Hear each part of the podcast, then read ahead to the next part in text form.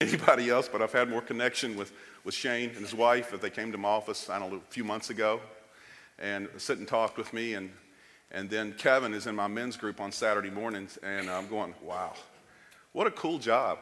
I get to watch people's lives change, not just make money, you know? What better job could you have upon the face of the earth than to do that? And so just thank you for all these years of experiences and just see what God's continuing to do here at Great Oaks, continuing along the way. This morning, it's always a challenge at Easter for me because I know exactly what I'm going to preach on. There's two times a year I know exactly what I'm going to preach on, Easter and Christmas, you know? And it's kind of like you have to preach on that because if you preach on anything else, people would think you're weird or something. But the reality is every Easter we preach about the cross of Jesus Christ. And if you came last year, the year before, and to Easter services, you heard that. But so the thing is how over all these years of ministry did you continue to make the message of Easter fresh? Because really every week at Great Oaks is about the cross of Jesus Christ, not just Easter.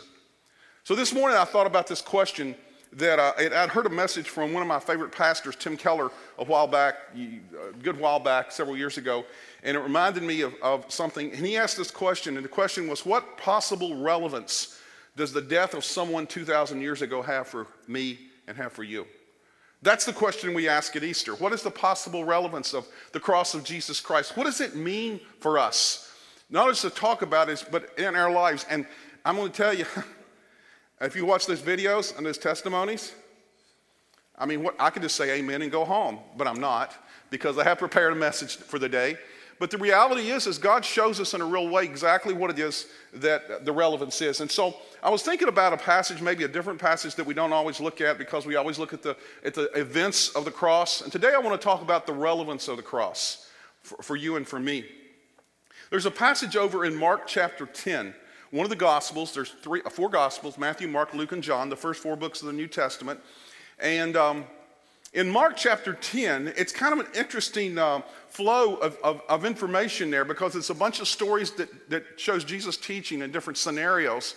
And it starts in verse, what I want to talk about today is actually three verses in chapter 10, verses 13 through 15. And then I want to jump over to another place he was teaching. And it all kind of flows together because it shows the relevance of this and it illustrates it so well. Now, let me just read it, then let me talk about it for a few minutes. And I'm actually going to only key on two verses today, okay? Just two verses in Scripture. Let's read this together. It's going to be on the screen. It says this in verse 13. It says, people were bringing little children to Jesus for him to place his hands on them, but the disciples rebuked them. And when Jesus saw this, he was indignant. And he said to them, let the little children come to me and do not hinder them, for the kingdom of God belongs to such as these. And this is a key verse I'm going to come back to later. Truly I tell you, anyone who will not receive the kingdom of God like a little child, keep that in mind, will never enter it. That's a strong statement. It says something about how we appropriate, how we connect with, and we're going to talk about this at the end today, with the kingdom of God. And then we'll skip over to chapter 10, verse 35 through 45. We come to another passage, which is in the same chapter. It's interesting. There's another story right before this that you can read as well. I hope you go back and read this because it all kind of goes together. It says this, then James and John, this is a little bit later, James and John, two of the disciples of Jesus, the sons of Zebedee, came to him. Teacher, they said, we want you to do for us whatever we ask. Now that's a big deal. You ever done that to God? God, would you do whatever I ask, no matter how stupid it is? You know, and we sometimes really believe what God will do those kind of things, but God is a loving father, and as a loving father, even as earthly fathers, I would not do anything my kids ask. They've asked me to do some ridiculous things before, and you don't do this. But they asked Jesus that. And then in verse 36, Jesus says, what do you want me to do for you, he asked. And they replied, let one of us sit at your right hand, the other at your left, in your glory.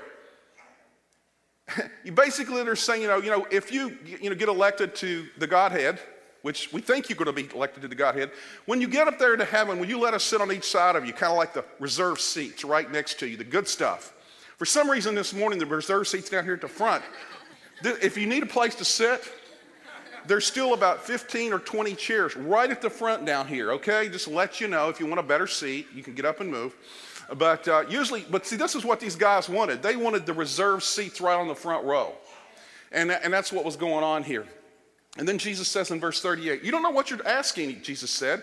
"Can you drink the cup I drink or be baptized with the baptism I am to be baptized with?" And they obviously didn't understand what he's talking about, because they say in verse 39, "We can," they answered. Jesus said to them, "You will drink the cup I drink and be baptized with the baptism I am baptized with, but to sit at my right or left is not for me to grant. These places belong to those for whom they have been prepared."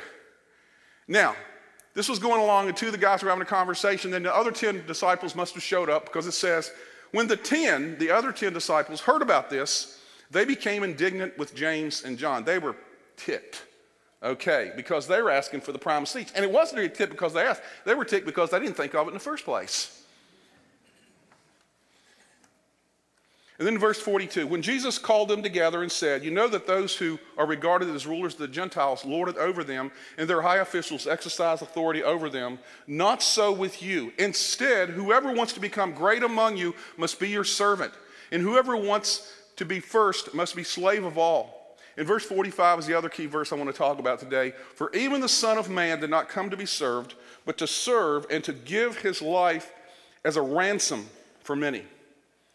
Now, this passage is interesting as you flow through the passage here, because it starts off with this little thing about this is how you connect with God, like a little child. And then over in verses 35 and following, James and John obviously do not get the teaching of Jesus, because they totally go against what Jesus is saying. And so Jesus corrects that misunderstanding in verses 42 through 45. So today I just want to take just a few minutes to talk about three questions that come out of this passage. Three questions that help us to understand the relevance of the cross for you and for me. Because the cross is relevant. This is not just something we do out of habit. The cross is relevant because we all need Jesus in our life. You heard the testimonies today. I mean, what a perfect setting. We're going to play your testimonies again in next service, by the way. So everybody there gets to see you. We don't get to see you baptized, those who were baptized this service, but you're going to see the testimonies as well. The first question is this: what did he come to do? This is an easy question. What did Jesus come to do? He came to give his life. Verse 45 again, "For even the Son of Man did not come to be served, but to serve and do what? And to give his life as a ransom for many." Not just to die, he came to be killed. He offered himself up for them, for all of us. And this, when we read this, if you've studied anything about other world religions and historical figures, the reality is this is where Jesus parts company with what we would call successful religious leaders in the history of the world. Every other successful religious, and how you successful religious leader, well, your religion becomes fairly significant, large. There's lots of religious leaders who we never heard of before as well, because they didn't do anything. But all the other religious leaders in the world, successful religious founders, they all, not only did they overcome their enemies, but they lived long lives and died in old age. I mean, for instance, one of the primary founders of Judaism, Moses, what does the Bible say about him? He lived to a ripe old age, and he overcame all of his enemies, and he was said, the Bible says he was full of years, meaning he was a very old guy. Confucius. He was in his 70s, which was old in that day, surrounded by his disciples, and he was an honored man, it says in historical things, and he founded a religion.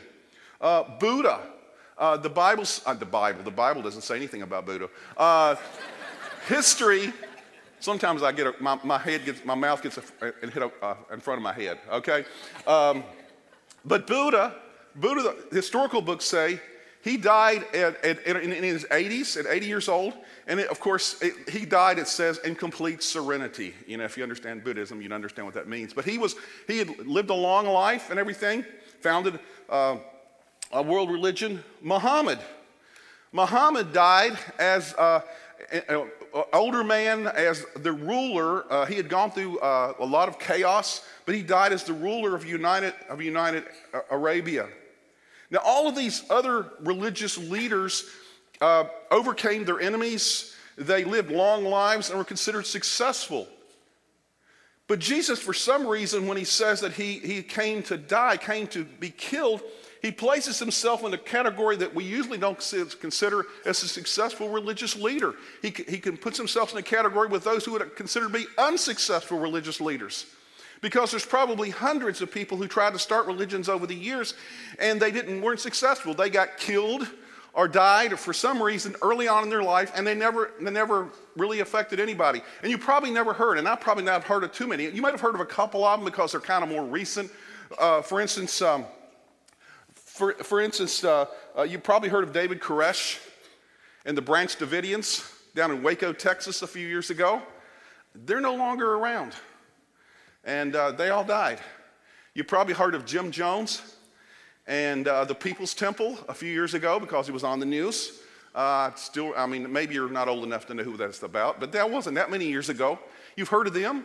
But the reality is none of them would be considered successful because they all died fairly young. The leaders, they didn't overcome any of their enemies. They basically just kind of tried to start religions and didn't weren't successful at all. But the one person that stands out amongst every one of all the religious leaders, and the one person that we worship, is Jesus Christ. And Jesus was different. The Bible says here in this scripture that he died. He came and gave his life for you and for me. His plan was to give his life. Not just to live long and be successful, but he chose to die. And so that's why he came. He came because he chose to die. Now, why did he come to do it? Why did he come to do it? That's the second question. Well, it says that he came because somebody had to pay for our sin. It says he in a real sense, He gave his life as a ransom for many. Now, we use the word ransom when we think about it. We think of somebody being kidnapped or something, and they have to pay a penalty or pay money to get them out or whatever it is. But that's not exactly the way it was, but it's fairly close in a real sense, because it says that Jesus came. Jesus came to do two things in our life. That's just why he came. He came to die to pay a ransom. And what I would like to talk for a minute about is why this is so important, because why he came is he died to pay a debt. Now, this is something that troubles a lot of people. I'll just tell you this. I've had more conversations with people this over the years than in probably anything I can think about. And so people will ask me, these are people that are kind of struggling with trying to figure out who Christ is, why did God need for Jesus to die? And then they say this, why could he not just forgive us? Why can't he just forgive us? I mean, he's God. He could have just forgiven us, right? If he's God. Why the need for human sacrifice in a real sense here? Well, that's the reality. And I'm going back to Tim Keller a few years ago. The greatest illustration I ever heard was an illustration. I guess he made this up. I don't know. It's too weird to be true. But he told this story. And the story was about, he said, let me just put it in our context here, okay? I'll take Tim Keller's illustration and put it in our context to help us to understand this whole thing about why Jesus needed to die. Why could not God just not forgive us? Imagine today, after church, you kind of hang around like some of you do, and you talk, okay? Some of you are here, sometimes I close the doors and say, y'all can stay as long as you want to. I'm going home and eat lunch, okay? You can get out of the building, you can't get back in. I mean, I've actually done that to some of you before. You know that, okay? That's fine. If you want to hang around here, just don't leave your kids here, okay? But imagine you're one of the last people in the parking lot, and you go out there, and you look out the door, and there's a guy out there with a baseball bat. And he's just flailing away at your car. I mean, he's busting windows, and he's got a knife, he's busting tires, he's doing all kind of stuff, he's beating on the side of your nice car. If it was my car, I'd go for it. But, your car, probably not. And so he's doing this, and you're going like, man, I don't want to mess with that guy. So what do? You get on your cell phone, and you call the state police. Okay, you do. That's what I would do. You would do the same thing, right? Because you want to go out and mess with a crazy guy. And so the state policeman rolls up in his car.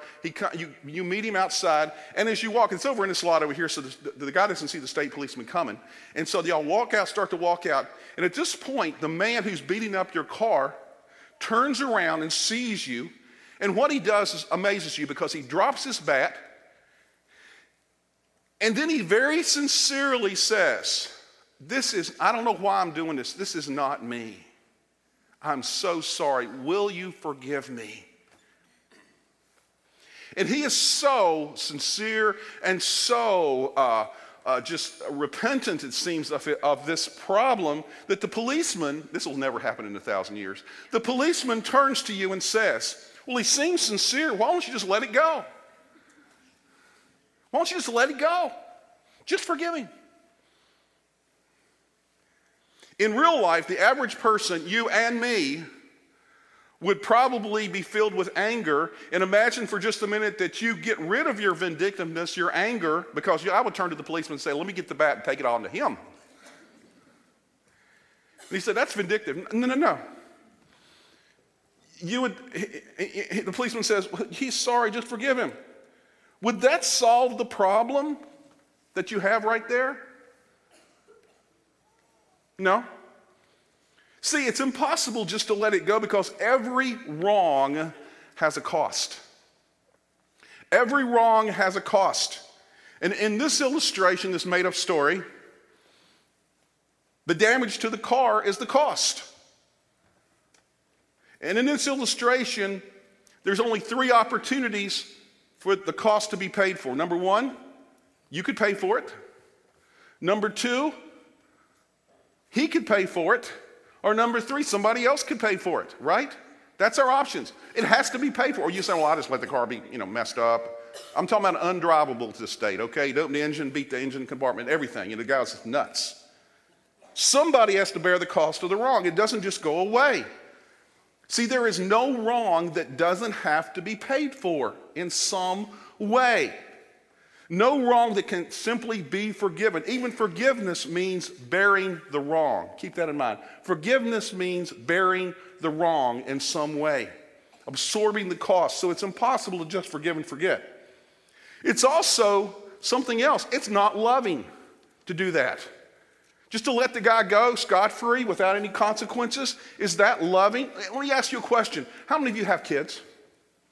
Most of you. Okay, some of you don't. Haven't figured this out yet. And if you have kids, you will.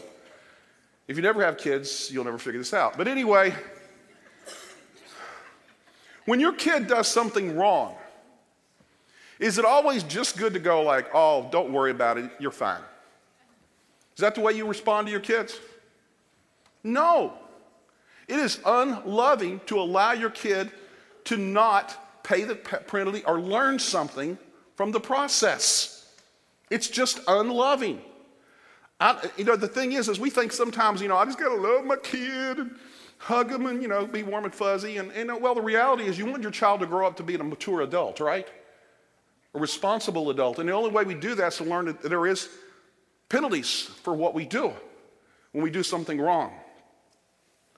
See, so the more loving you are, it's interesting, the more loving you are, then forgiveness becomes an unsolvable problem because on one hand it seems unloving to punish them, but on the other hand it is unloving not to punish them. And so we have this dilemma. So anyone who says this, why can't God just forgive? Assuming that he is a loving God, which I believe he is, that he could just forgive. If we have this problem with forgiveness on a human level, think how much more of a problem it is for God. Because God is not only like us, he's perfect love and perfect justice, both at the same time. It's a dilemma. So what does the Bible say that he did when we sin and when we have sin in our lives? What did he do? He chose the third option. He came to pay the debt for you and for me. That's what it says here in this verse. He gave his life as a ransom. And that's kind of like a great news for future. But also, what does he do for us now? He also came, he died to free our hearts, to free us from bondage, from slavery to selfishness. I love the testimonies today. How many of them talked about, I had this in my life, I don't want to be selfish anymore. I think so. A couple of you used those words. And so you turn to Christ because of that. You'll admit that. The reality is all of us are selfish, right? You go, no, I'm not selfish. Well, if I go ask you the question, if you don't appear to be selfish and you're going around being nice to everybody, I might ask you the question, why are you being so nice? You know what the answer to that is? For selfish reasons. That's why you're being so nice, because you need to be needed. Because our egos are bottomless pits. And the only way that we can be freed from our egos and from our own selves, the Bible says the problem is not self-esteem in general. It's that we are alienated from God. And because we are alienated from God, who is the source of our significance, what he does on the cross is important because it lets us know how much God really loves us.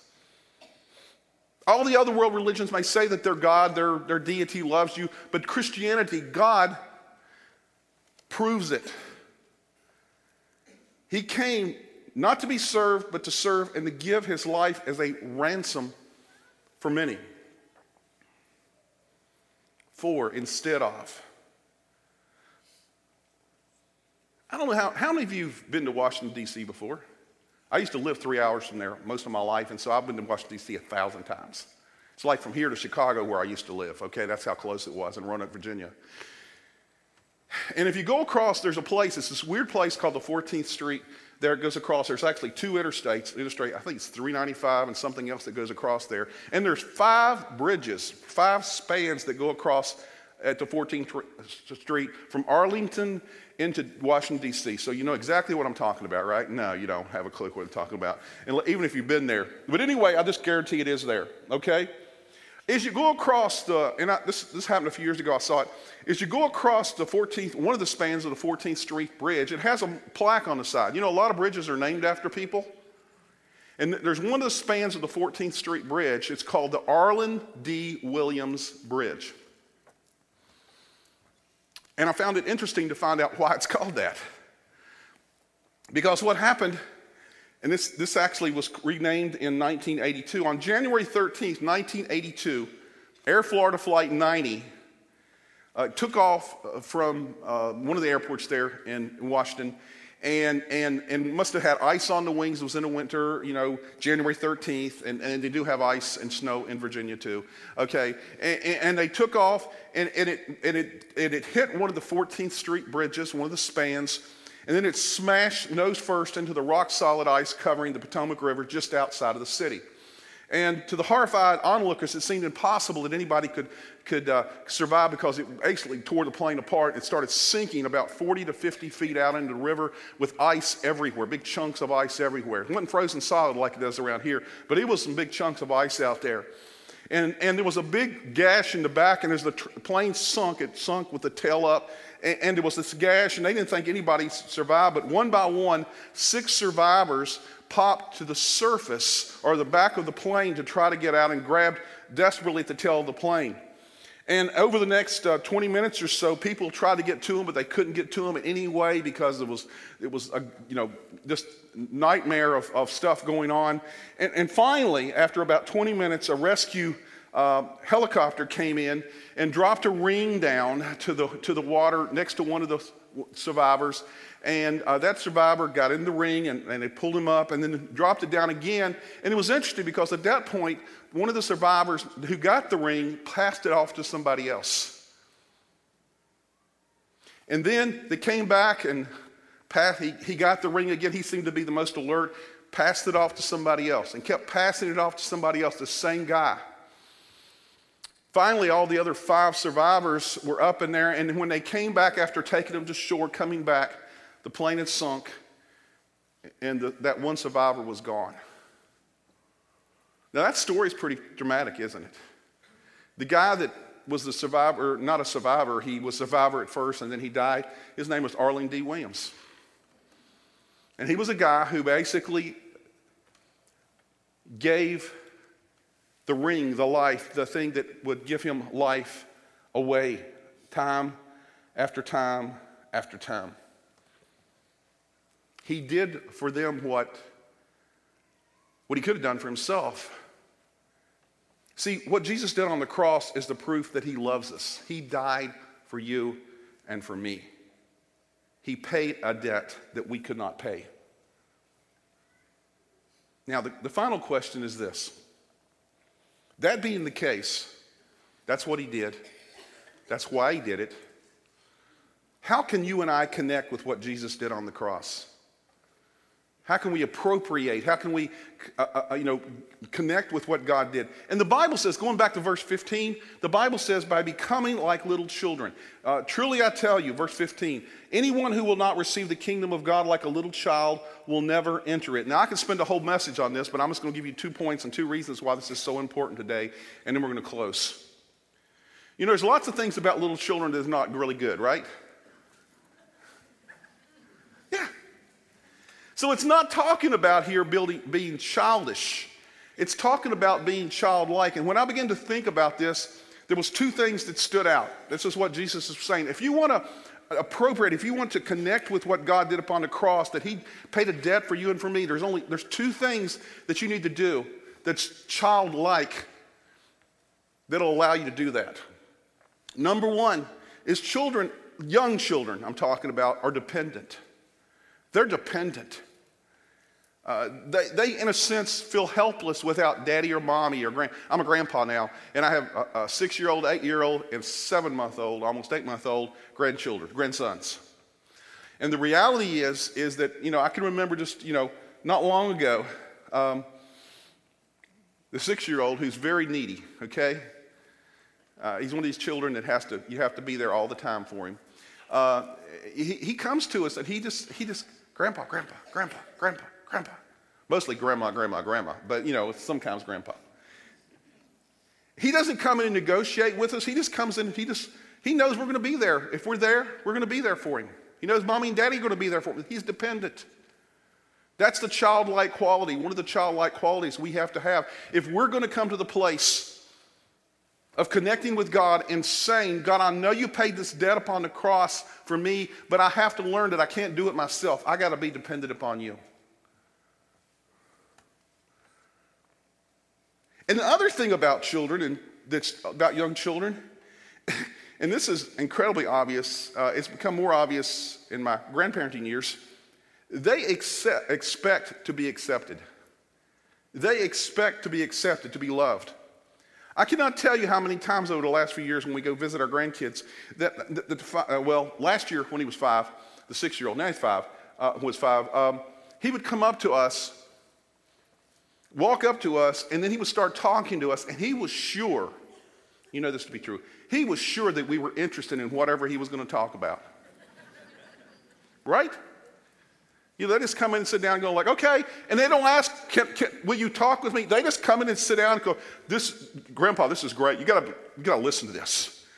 Whatever it may be. Because they expect to be accepted, to be loved. It's just a given. They're positive that everyone will find them interesting. See, it's kind of like this. If you have too high a view of yourself and are dependent upon yourself, you will not have the dependency of a child. That's what Jesus is talking about here. Come to me like a child, dependent. And if you have too low a view of the love of Jesus, you're not spiritually childlike either, because you won't really understand how much God loves you. You got to be like a child and say, God, I expect you to love me, because not because I'm a great person, but because I'm me. That's spiritual childlikeness as well. You see, the cross shows our value at our worst. It's kind of like this. Sometimes if one of you come up to me, and some of you have done this before, and don't take this as a cut, okay? But I'll just say this, okay? If you come up to me and say, Bill, you're such a great guy, I'm going like, how much a grain of salt? I take that with a grain of salt. I'm going, you don't know me. How do you know I'm such a great guy? I mean, you only see me on Sunday mornings or when you come to talk to me about something. You don't see me day to day. So it's not a big deal. But if my wife is to come to me and say, Bill, you're a great guy. You're a great husband, a great father. That holds some significance. You know why? Because she's not only seen me at my best, she's seen me at my worst. And she still chooses to love me. See, in the cross, It points out the fact that we have a man, Jesus Christ, God, who has seen you and at your worst and knows everything about us. There's no hiddenness from God, nothing. He knows every thought, every action, all those things. And he still loves us in spite of our worst. And he proved his love by being our substitute. He paid a debt that we could not pay. And by paying for all the wrong that we've ever done. That's what the cross means. And you connect with the cross by being dependent and understanding that God really does love you like a child does. Let's bow our heads, close our eyes for a moment this morning.